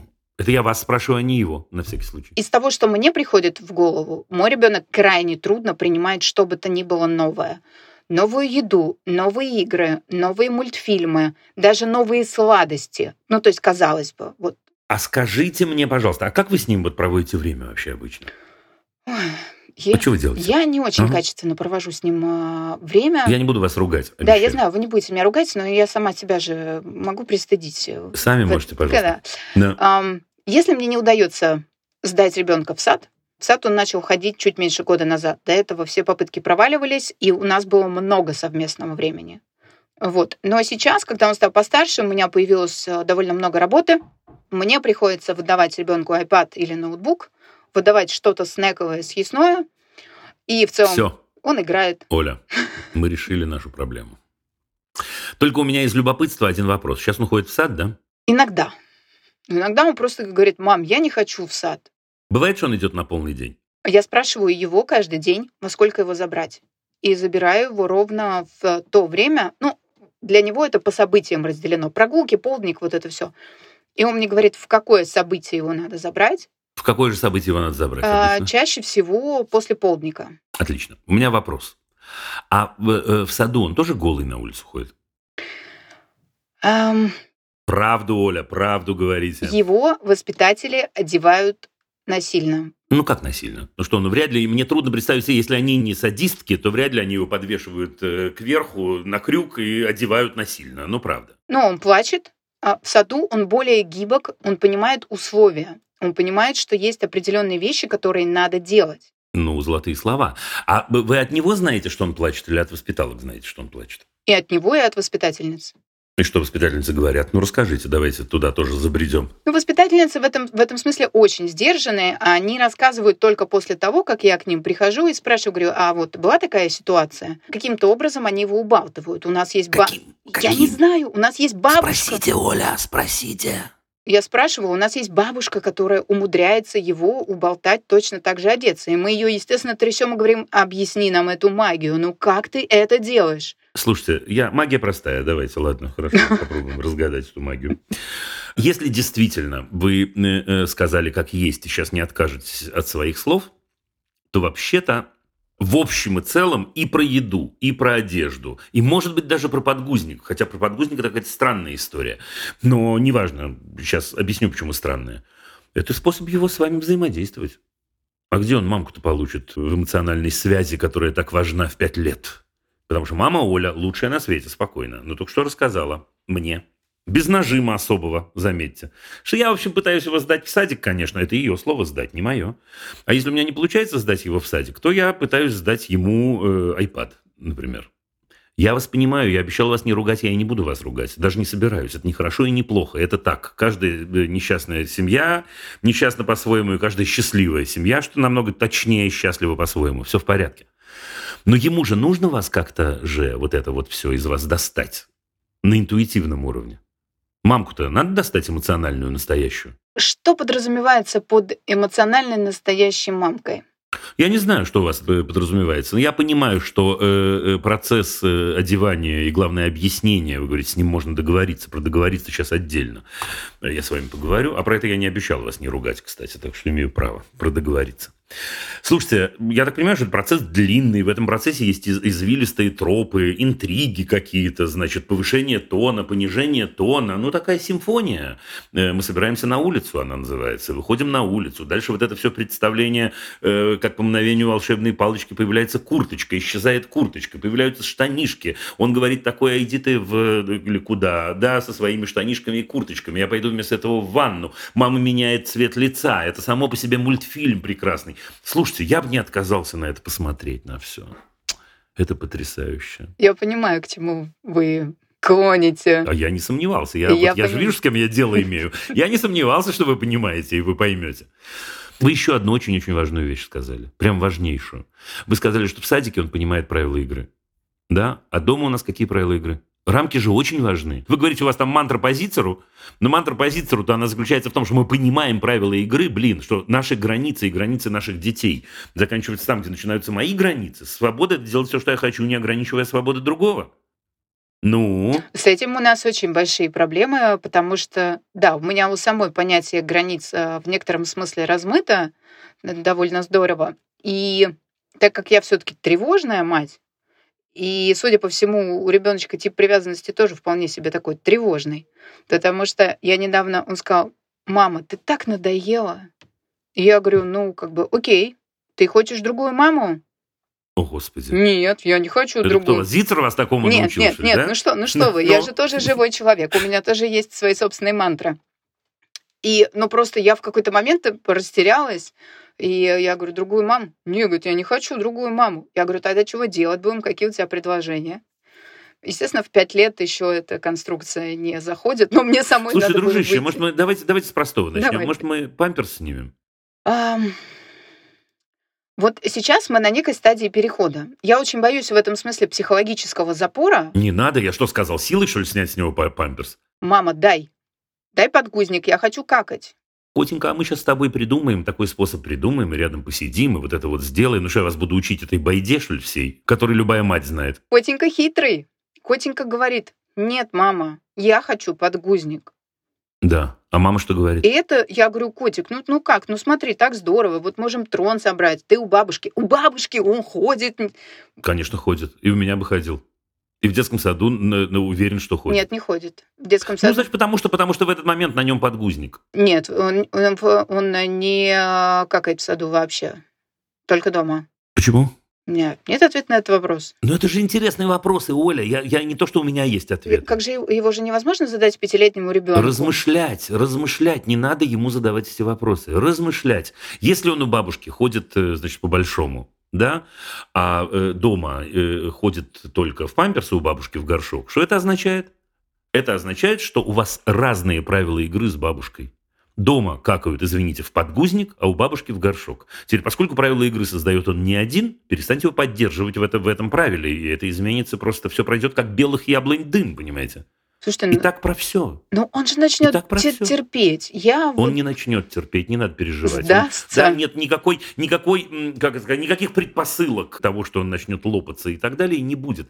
Слушайте, получается следующая история. Вот давайте я поговорю. Я, я не, не гарантирую, что я на 100% прав, но получается следующая история.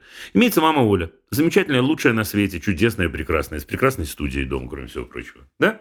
Э, которая эмоционально очень-очень заряжает все подряд. Все, до чего дотягивается, то эмоционально э, заряжает. Да, процитирую БГ, да, мы находимся в поле такого напряга, где любое устройство сгорает на раз. Вот это такое, значит, у Оли там такое происходит. Мне, это другая Оля, это не вы, вы ее не знаете, да? Ну вот, Происходит такая история. Значит, при этом по понятным причинам ни в коем случае даже не подумайте, что я думаю, что это неверно или верно. Окей, у нее жизнь устроена так, что э, эм, в какой-то системе в распорядке дня не очень получается с юным пятилетним чуваком взаимодействовать в понятных рамках. Ты, ты, ты, ты, ты, ты, ты. Получается это, так сказать, немножко бардачно. Здесь в садик, здесь мы что-то такое. Ну, наверняка вы там книжку почитываете время от времени, да, что-то же происходит, наверное. Кивните мне просто так сейчас почитываю. Хорошо. Да?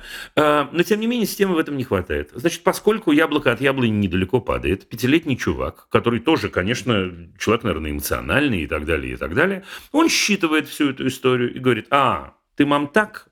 Тогда я буду добивать э, э, необходимость свою в эмоциях своим способом. У тебя где, мам, кнопки-то? А, о, Имеется кнопка одежда, я опаздываю, имеется кнопка подгузник, имеется кнопка... Еще много-много-много кнопок, если мы начнем копать. Окей. Как это будем менять? Если более-менее вам кажется, что мы идем в верную сторону, тогда вы сами знаете, что, что я сейчас скажу. Вы предложите э, сломать систему хаотичности и построить систему систем. Не сломать, а построить, конечно, да? Построить систему систем. Вот молодец. А кто молодец? Оля Как? молодец.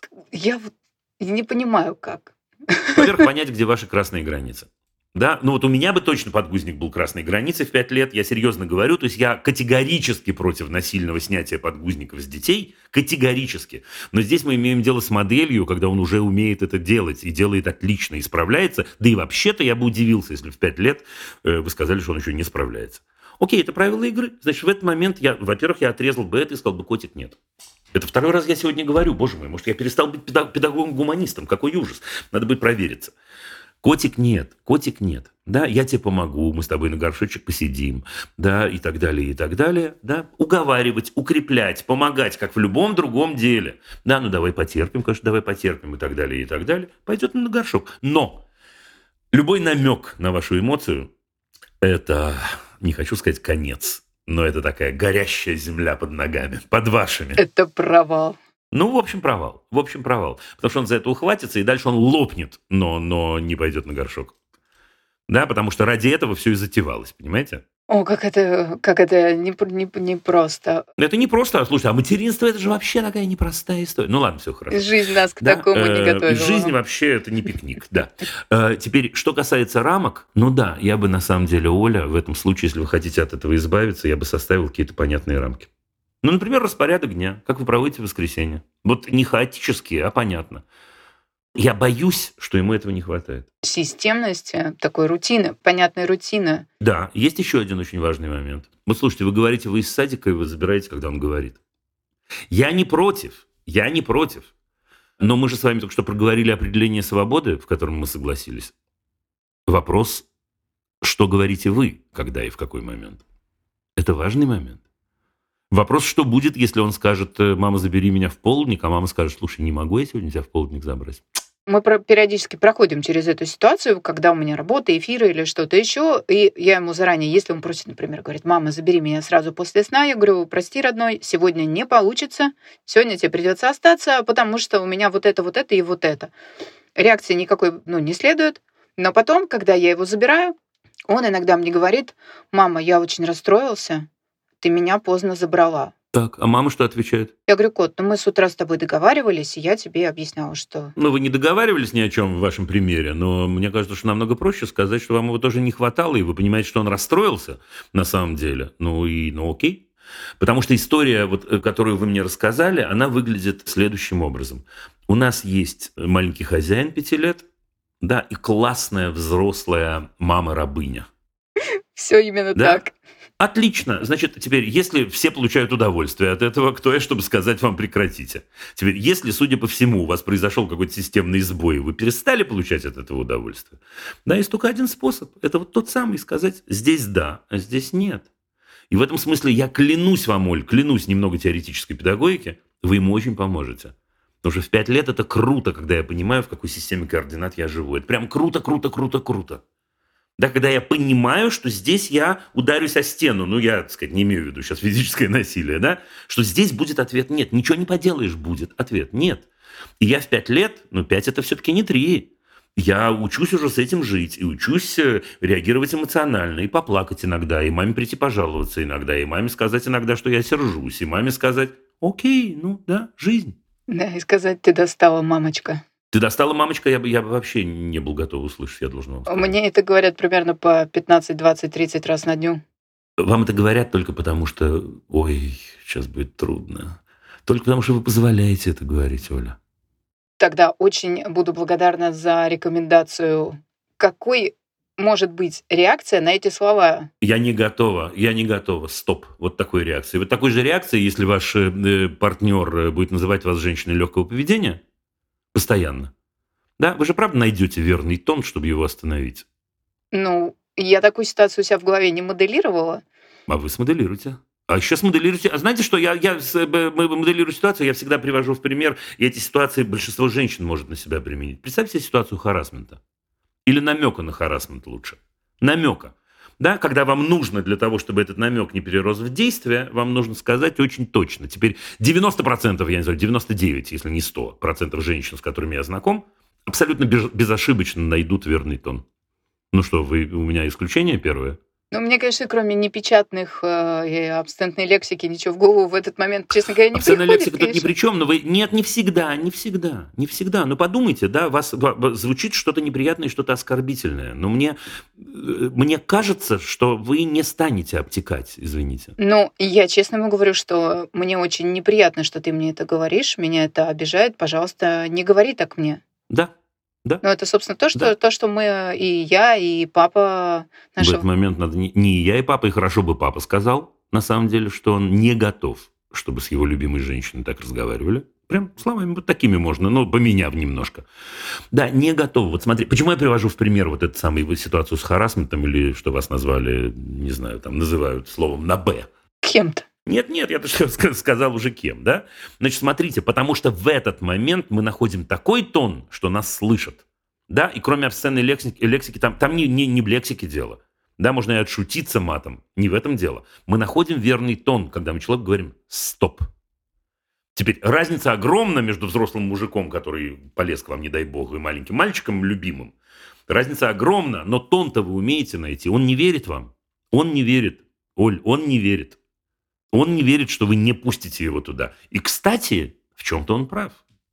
Потому что в следующий раз вы пускаете. Ну, мне, наверное, в этом смысле максимально последовательной быть, конечно, трудновато. Ну, решите. Нет, может, вам это не мешает, опять-таки. Тогда каждая счастливая семья счастлива по-своему. Если вам это не мешает, то, значит, мама, ты меня достала. Окей, все. Если вам это мешает, ответ нет. Вплоть до, до физического не пускать к себе. Ответ нет. Да, вы имеете право быть в обиде. Но манипулировать обидой нехорошо, поэтому если вы не в обиде и вам в кайф, так продолжайте.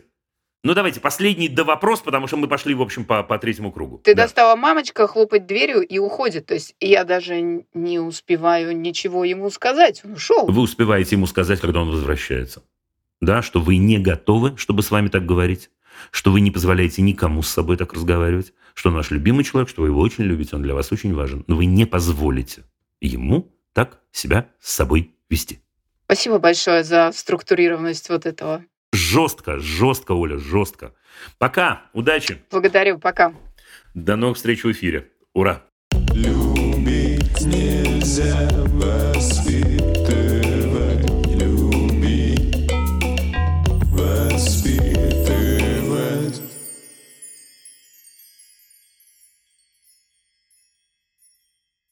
Маргарита из Москвы. Здравствуйте, Маргарита. Да, здравствуйте, Дима. Ну, теперь уже из Москвы, хотя вообще пару недель назад из Хайфы. Пару недель назад из Хайфа. Так, ну я прям даже не знаю, как на это отреагировать. Ну посмотрим. Какой будет вопрос, так и отреагирую. Вы там Давайте. были, да? Как раз, Ну, в Хайфе я был, между прочим, у вас, когда я был. На, ну, На да, прошлой меньше, неделе. пару недель назад. Прошлый, да, прошлый, прошлый, прошлую субботу я был в Хайфе, да. По сути вопроса. У нас двое девочек, э, близняшек 13 лет. Мы в феврале, в конце февраля 23 года репатриировались в Израиль. Решение, в принципе, было довольно такое обдуманное. Ну и репатриировались мы а, в связи с э, ситуацией в России, скажем прямо. Вот. Это инициатором больше был муж, Да понятно. Все, можете даже не, не объяснять. Все, поверьте мне, всем все понятно. Да. Ну и, в принципе, мы там начали обживаться все, и наступило 7 октября. Вот. Если говорить про детей, то, в принципе, им там очень нравится.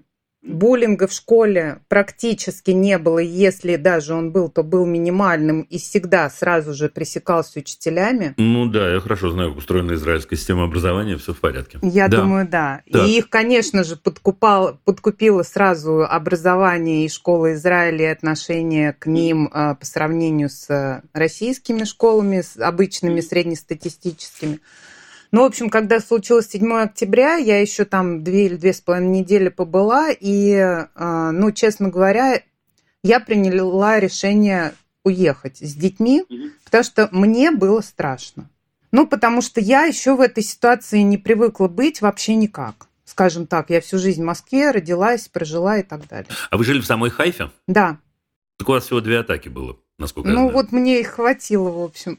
Понятно, хорошо. Извините, что мы о своем, дорогие, дорогие зрители. Да. Да, ну-ну-ну-ну-ну. Это я не смеюсь, я не обесцениваю эти две атаки. Нет, вы нет, нет, да? Ну, я- я- да, Слава да-да-да. богу, что Мгм. их было две, и я надеюсь, уже больше не будет вообще нигде. Да, да. Пусть будет так лучше.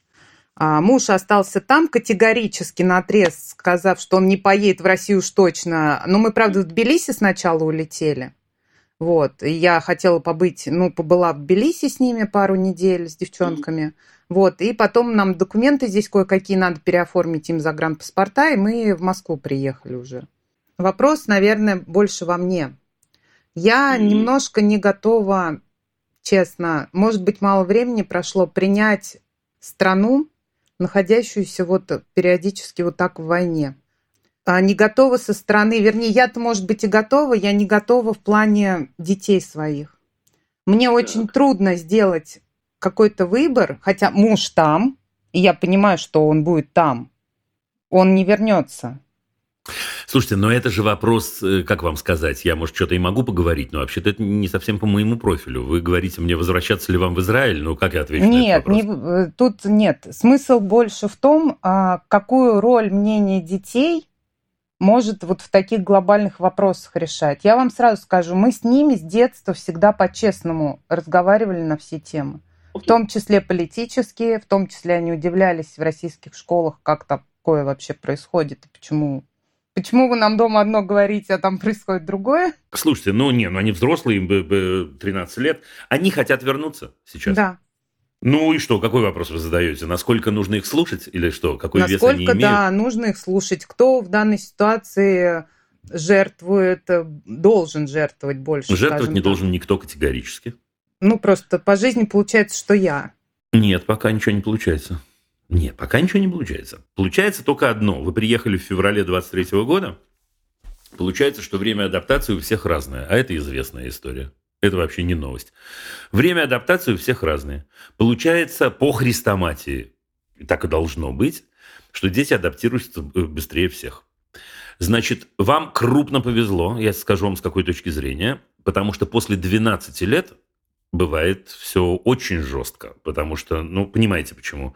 Да, потому что вход в этот самый переходный возраст, так называемый, очень часто иллюстрируется во время релокации тем, что люди говорят, вы лишили меня жизни, вы испортили мою жизнь, вы и так далее, и так далее. У вас произошло противоположное. Это я, повод вас поздравить. Давайте так. Теперь я, понятное дело, что не имею права и не скажу, и не могу, да я и не знаю, возвращаться вам или нет. Но если я отвечаю на ваш вопрос, ну, мне кажется, что мнение людей в этом возрасте очень-очень значимо и очень-очень весомо. Очень-очень-очень-очень. Да, потому что у них же момент становления у девчонок, кроме всего прочего, 13 это не, ну, так сказать, не 9, да, тем более не 3, когда, знаете, самый легкий вопрос, когда вот я в Израиле со всеми встречался, да, там, ну, там, и там выступал, там выступал, и в Тель-Авиве в особенности, потому что в Тель-Авиве много, как вы знаете, обстрелов было, и там задавали вопрос, вот как передать, как создать чувство безопасности у человека трех лет. Окей, это, как ни странно, легкий вопрос. Для человека трех лет мама и есть безопасность. Да, вот, вот и все. А для человека 13 лет это вообще не так. Это очень все тяжело и сложно и, и так далее, и так далее, и так далее. Поэтому в этом смысле, конечно, их мнение весомо и значимо и, и определяющее. Но, добавлю я сейчас, для того, чтобы такой, знаете, дать вам такой, такой философский немножко ответ, да? Но при этом э, им счастливая мама тоже нужна. И в этом смысле я не могу вас рулить. Понятно, это не моя профессия, это совершенно не, не, не то, что я имею в виду. Да, но ну, надо понять, что, что вас там ждет, и зачем вы, вы там, и что вы... Понимаете, вот вы говорите, что вы жертвуете, а вы чем жертвуете собственно говоря? Ну, из всей семьи, как бы, когда мы переезжали там карьерой, скажем так, пожертвовала я родственниками, которые остались в Москве тоже. Маргарита, но вы же сказали, что вы уехали из России. Да. Вы же сказали не они, а, а мы. То мы, есть вы были конечно. внутри этой истории. Конечно. Ну так это, это, Блин. Слушайте, скажу вам свое мнение. Давайте я вам скажу свое мнение. Все, я сниму с себя грех, что я, э, как это, перехожу какие-то границы. Я просто скажу вам, что я думаю. Вот лично Дима, лично Рите. Да, вот мы, вот так вот я. Я тебе. Да, можем ради этого на, на две минуты перейти на ты, чтобы мы стали вот такими друзьями. Ну, как принято там, в Израиле как принято у меня вообще везде. Я с таким трудом э, э, в программе разговариваю на «вы», э, вам не передать просто. Да, значит, смотрите, что я думаю. Я думаю, что э, сказать «мы пожертвовали карьерой» сегодня, лично я думаю, лично, не педагог Дима Зицер, а просто Дима Зицер. Я думаю, что это неверная формулировка. Я думаю, что это неверная формулировка. Ничем никто не жертвовал. Это не жертва. Это не жертва. Война. Речь не идет о жертве, речь идет о резком изменении системы координат. Теперь, если в этой системе координат есть люди, которые говорят, окей, на, я э, вижу себя в России, несмотря на раз, два, три, четыре, пять, я снова никого не собираюсь осуждать, между прочим. Я понимаю, что я способен жить, как будто ничего не произошло. Я понимаю, что мне, так сказать, ну или наплевать, или не наплевать там на, не знаю, на Украину, на Израиль, на, на, на все что угодно. Да? Окей, живите. Теперь, если человек говорит, я не могу, какая же это жертва? Это не жертва. Это не жертва, он не может просто там жить. Вот что происходит. Поэтому нет, это не так. И в этом смысле, слушайте, я хорошо знаю, что такое релокация по понятным причинам. Это берет время, берет время влюбиться э, в новый дом и в новую страну. Я же не за Израиль вас сейчас агитирую, как вы понимаете. Я такой же разговор состоялся, если мы говорили про Грузию, про Сербию, про э, Голландию, про все что угодно. Так что что я думаю. Я думаю, что речь идет не о жертве. Если жертва, то тогда это мина замедленного действия. Это правда. А если мы понимаем, откуда мы уезжаем и почему, и мы понимаем, что у нас есть как минимум две девицы, которые мечтают там жить, потому что они уже вкусили вот этой свободы и кайфа и так далее. И есть папа, с которым у нас, значит, отношения и там э, чувства, и мы хотим быть вместе дальше и так далее. Ну так вы же за этим едете тогда, а не жертву свою, как это, э, пестуете. Ну, самая главная цель была это их, конечно, образование, будущее, не свобода. Надо. Нет, ну, я мне казалось, не так. надо, не надо. Не надо, мы не переезжаем никуда ради детей, если им не угрожает прямая опасность. Ради себя найдите причину для себя, поверьте мне. Все, с девицами вы закончили, они уже хотят там жить. Все, ради будущего, не будущего, все будет хорошо у них. Мне кажется, они просто еще не услышали настоящих взрывов просто. А я должен вам сказать, что мы не знаем, во-первых, во-первых, дай бог, чтобы они и не услышали. И э, может такое быть, что и не услышат. А во-вторых, э, мы, между прочим, не знаем в этот момент, как кто на что отреагирует. Мы не знаем, мы не можем э, спрогнозировать реакцию близких э, людей, тем более в этом возрасте. Может, в этот момент, если, не дай бог, они это услышат, они у вас станут самыми главными патриотами и привяжут вас к батарее и скажут, мама, ты никуда не уезжаешь, это наша земля. Ну вы что? По-разному бывает, по-разному. Маргарита, я понимаю, что я, э, ну как это, не очень вас разрулил, а может и разрулил, не знаю. Но на, на вопрос ответил точно. Короче говоря, их мнение значимо абсолютно точно. Спасибо большое. Прощаюсь. Да, я буду в себе разбираться. Валяйте, разбирайтесь в себе. Да. Да, разбирайтесь Спасибо в себе. Ну, разбирайтесь в себе. Ну, у вас близкие такие прекрасные. Они помогут вам тоже р- р- разбираться в себе. И находить кайфы, и находить кайфы на новом месте. Вот так. Прощаюсь. Пока-пока. Любить нельзя воспитывать, любить, воспитывать.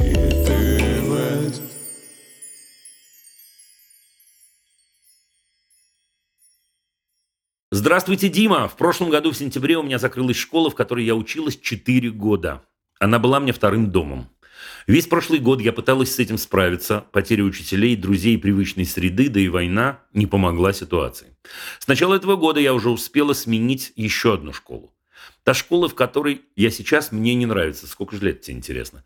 Не с кем общаться, гиперконтроль от тьютера, что мне мешает. Пример, надо уйти пораньше, а она не отпускает. Предметы, которые мне не нужны. Также в следующем году, а, так как у меня ОГЭ в этом году, то есть 9 класс. В следующем году хочу сдать экстерном два класса. Хочу перейти на семейное или домашнее обучение, так планирую поступать за границу и собираюсь готовиться к этому. Мои родители говорят, что я тороплюсь, что надо потерпеть. Но при этом же говорят, что если я считаю, что надо уходить, то поддержат. Но когда я прошу их о помощи, ругаются и не хотят слушать. С мамой все происходит так, э, когда я с ней обсуждаю, она сначала со мной согласна, потом она меняется и говорит, что не хочет э, ничего об этом слышать. Хотя до этого вроде все обсуждали. С папой у нас очень хорошие отношения, но в последние месяцы и он стал злиться. Извините, сейчас немножечко пропускаю. Вопрос. Я действительно бегу от школы, и правда надо потерпеть? Как наладить отношения с родителями, чтобы мы снова стали друзьями? Милана спрашивает. Значит, Милан, я скажу вам, я скажу. Значит, во-первых, мне кажется, что вот когда мы в возрасте 15 лет, мы это вы в данный момент, то у всех вокруг тоже начинается немножко переходный возраст. Это важный момент. То есть Вообще-то все будет хорошо у вас э, с отношениями, они наладятся обязательно. Но вот такой вот период. Да еще и, как вы верно пишете, война ситуации не помогает. И у родителей тоже, я уверен.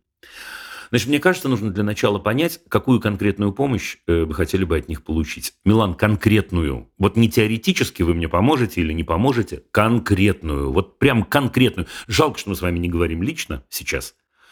Конкретно. Это раз. Значит, мне кажется, что у родителей могут быть свои опасения. И в этом смысле они имеют на это полное право. Могут быть свои опасения. И здорово было бы от них эти опасения услышать. Вот не в смысле, что э, вам надо просто потерпеть. Это не опасения. А аргументы. Вот как вы говорили бы с хорошей подругой, вы бы ей сказали, слушай, объясни. Объясни, почему. И, может быть, вы услышите что-то, что вам в голову не приходит по той или иной причине. Ну, все бывает. Дальше, мне кажется, после этого нужно обязательно найти способ сказать им спасибо за то, что они на вашей стороне. Даже при том, что они нервничают. А понятно ведь, почему они нервничают, правда? Они нервничают, они боятся совершить ошибку, они боятся, что ошибку совершите вы. Поблагодарите их. Вот найдите способ сказать им спасибо. Искреннее, кстати, спасибо, они заслужили спасибо. Потому что если люди хотя бы на словах говорят, мы будем стараться тебя поддержать, это уже очень круто, и так, честное слово, поступают не все родители. Наверное, вы об этом знаете. Потом убедитесь в том, что они действительно поддержат вас в любом решении. А вот потом, после того, как вы подумаете хорошо-хорошо, сообщите им об этом решении. Вот не завтра сообщите, Милан, а вот проверните все эти разговоры, о которых я говорю сейчас. После этого спросите их, готовы ли они вам помогать снова. Потому что они тоже, как любой человек, имеют право сказать, ну, ладно, я передумал. Если ты так решила, я тебе не помогаю. Почему-то мне кажется, что в вашем случае этого не произойдет. Дышать глубоко во время э, и первого, и второго разговора. Прям в прямом смысле слова дышать. И последний совет – подумайте, как из разговора выйти. Да, вот подумайте, чем разговор и в одном, и в другом варианте может закончиться. Потому что, знаете, когда разговор становится эмоциональным, а родители могут нервничать, могут, и они могут э, провоцировать вас на эмоциональность. Было бы очень здорово, если бы вы не повелись, извините за выражение, а заранее, например, придумали что-то типа, да, сказать спасибо, дорогие, я поняла, я должна подумать. И уйти. Придумайте заранее выход из разговора. Милан, это все? Но я вот так, знаете, пошагово про это э, э, рассказывал сейчас, потому что мне кажется, что пошаговость тут важна. Любить нельзя воспитывать,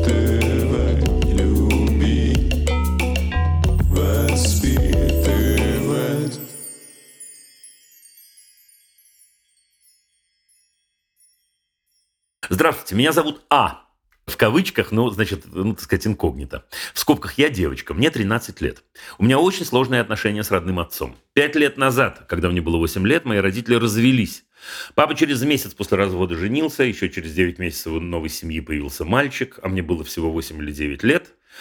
Узнала я о появлении сводного брата травматично на последней линейке, когда пришла его мать, мать папы. С тех пор э, я восьмилетняя на отрез отказалась общаться с его родней и не общалась с ним. Э, возвращаюсь в 23 год. У моего папы религия ислам, у меня другой взгляд на религию, но он этого не знает. У него уже э, э, две жены и четвертый ребенок на подходе. Ссоримся часто. Он хочет, чтобы я общалась с детьми. Чуть-чуть пропускаю, извините меня, пожалуйста, из-за времени. Э, начинает злиться, если я отказываюсь э, с ним общаться или общаться с детьми. Его не устраивает, как я одеваюсь. Он говорит, что женщина должна всегда быть на полшага позади мужчины.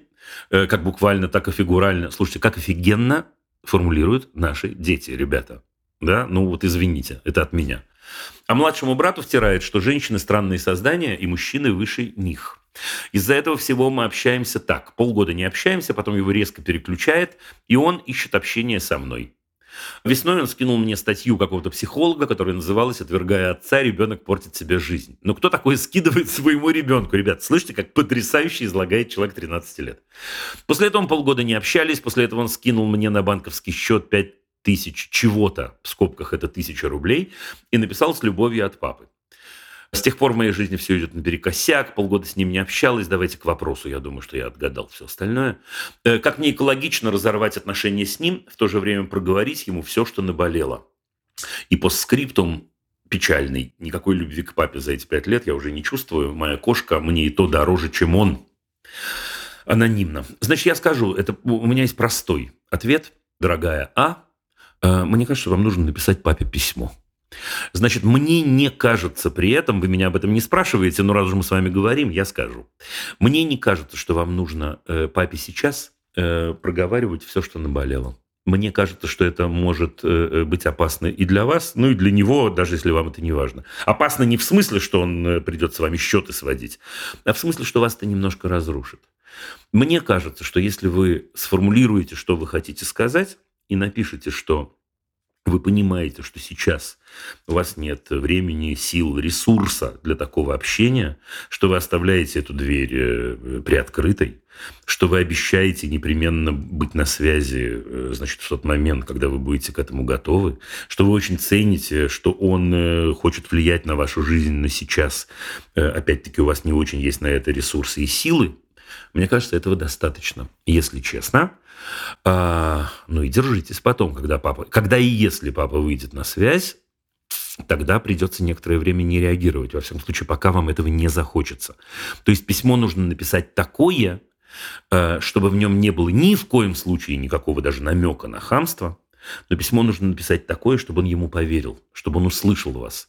И поэтому обязательно, обязательно нужно добавить, что вы его цените, или другая формулировка, или что вам для вас важно, что он пытается, так сказать, э, помогать вам в жизни.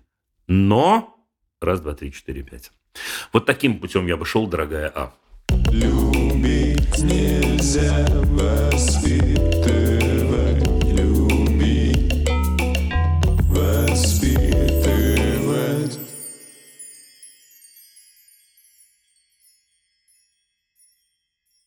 Здравствуйте, я учитель истории и обществознания. У меня возник такой вопрос. Было у детей задание, в котором нужно было выбрать любую страну, указать форму правления, политический режим, форму государственного территориального устройства. Мальчик захотел раскрыть Украину, где написал, что Украина – это демократическое, в скобках фашистское государство с республиканской диктатурой. На мой вопрос «Зачем?» Он сказал, что демократию взял из Википедии, видимо, определение, но в душе он реально считает, что Украина фашисты. И это не единственный пример. Как пример сильной личности раскрывают дети, видимо, Путина, Ленина, Сталина со всеми их достоинствами. Я, конечно же, не агитирую детей против России, как и против Украины, но даже стараясь фильтровать мою точку зрения, понятное дело, она ясна. Э, но я не справляюсь. Вся школа за путинскую Россию и те дети, которые против, не понимают, как себя вести. Видно, что у них нервы на пределе. Школу бросать не хочу, там мои любимые дети. Но пропаганда работает. Вопрос, что мне делать, как с этим справляться, как помочь тем, кто еще не впал в зомбирование данным режимом. Да, чувствую себя партизаном, который борется с фашистами, оккупировавшими нашу страну. Мою страну. Спасибо, Людмила. Ох, Людмила. Значит, мне кажется, что выходы в этой ситуации есть. Значит, давайте начнем с простого. Вот как училка с училкой мы с вами поговорим. Но э, ответ ведь, который написал вам этот мальчик, который э, принялся э, анализировать Украину, он же дал дурацкий ответ. С точки зрения содержания, давайте уберем идеологию. Ответ дурацкий. Демократический фашизм – это очень-очень странная формула. Мне кажется, что нам с вами в таких ситуациях можно заниматься своим делом, а именно разбирать ответ по существу а если разбирать ответ по существу, то нам с вами придется говорить не, о, не об отношении вашем к той или иной стране и не о вашей личной позиции, а нам придется с вами говорить о признаках фашизма. Нам придется вспоминать, например, Умберто Эко, сделал его попроще для людей этого возраста. Нам придется говорить, где противоречие между демократией и фашизмом, почему фашисты всегда объявляют себя врагами демократии. То есть, понимаете, Людмил, не переубеждать ни в коем случае, а анализировать, заниматься нашим с вами педагогическим творчеством. Давай проверять, давай находить источники. Источники не найти. Не бывает демократического фашистского государства. Ну, вы это точно знаете, как учитель истории. Да, не надо с ними спорить про Украину. Не надо подставляться, я вас понимаю. Можно в этой ситуации позволить себе говорить по, по, по существу. Слушайте, это раз. Во-вторых, мне кажется, что этих детей нужно учить критически мыслить.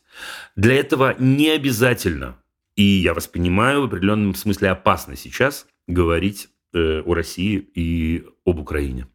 Учить критически э, э, мыслить ну, разными способами. Для, для этого есть множество технологий. Ну, я не знаю, дискуссионный клуб самая простая, которую вы точно знаете, потому что когда-то еще, не знаю, когда я в школу ходил, в той или иной форме это проводили.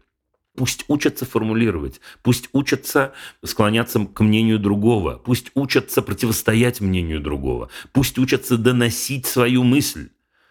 Иными словами, э, проводить с ними педагогические технологии без обозначения своей политической и личной позиции.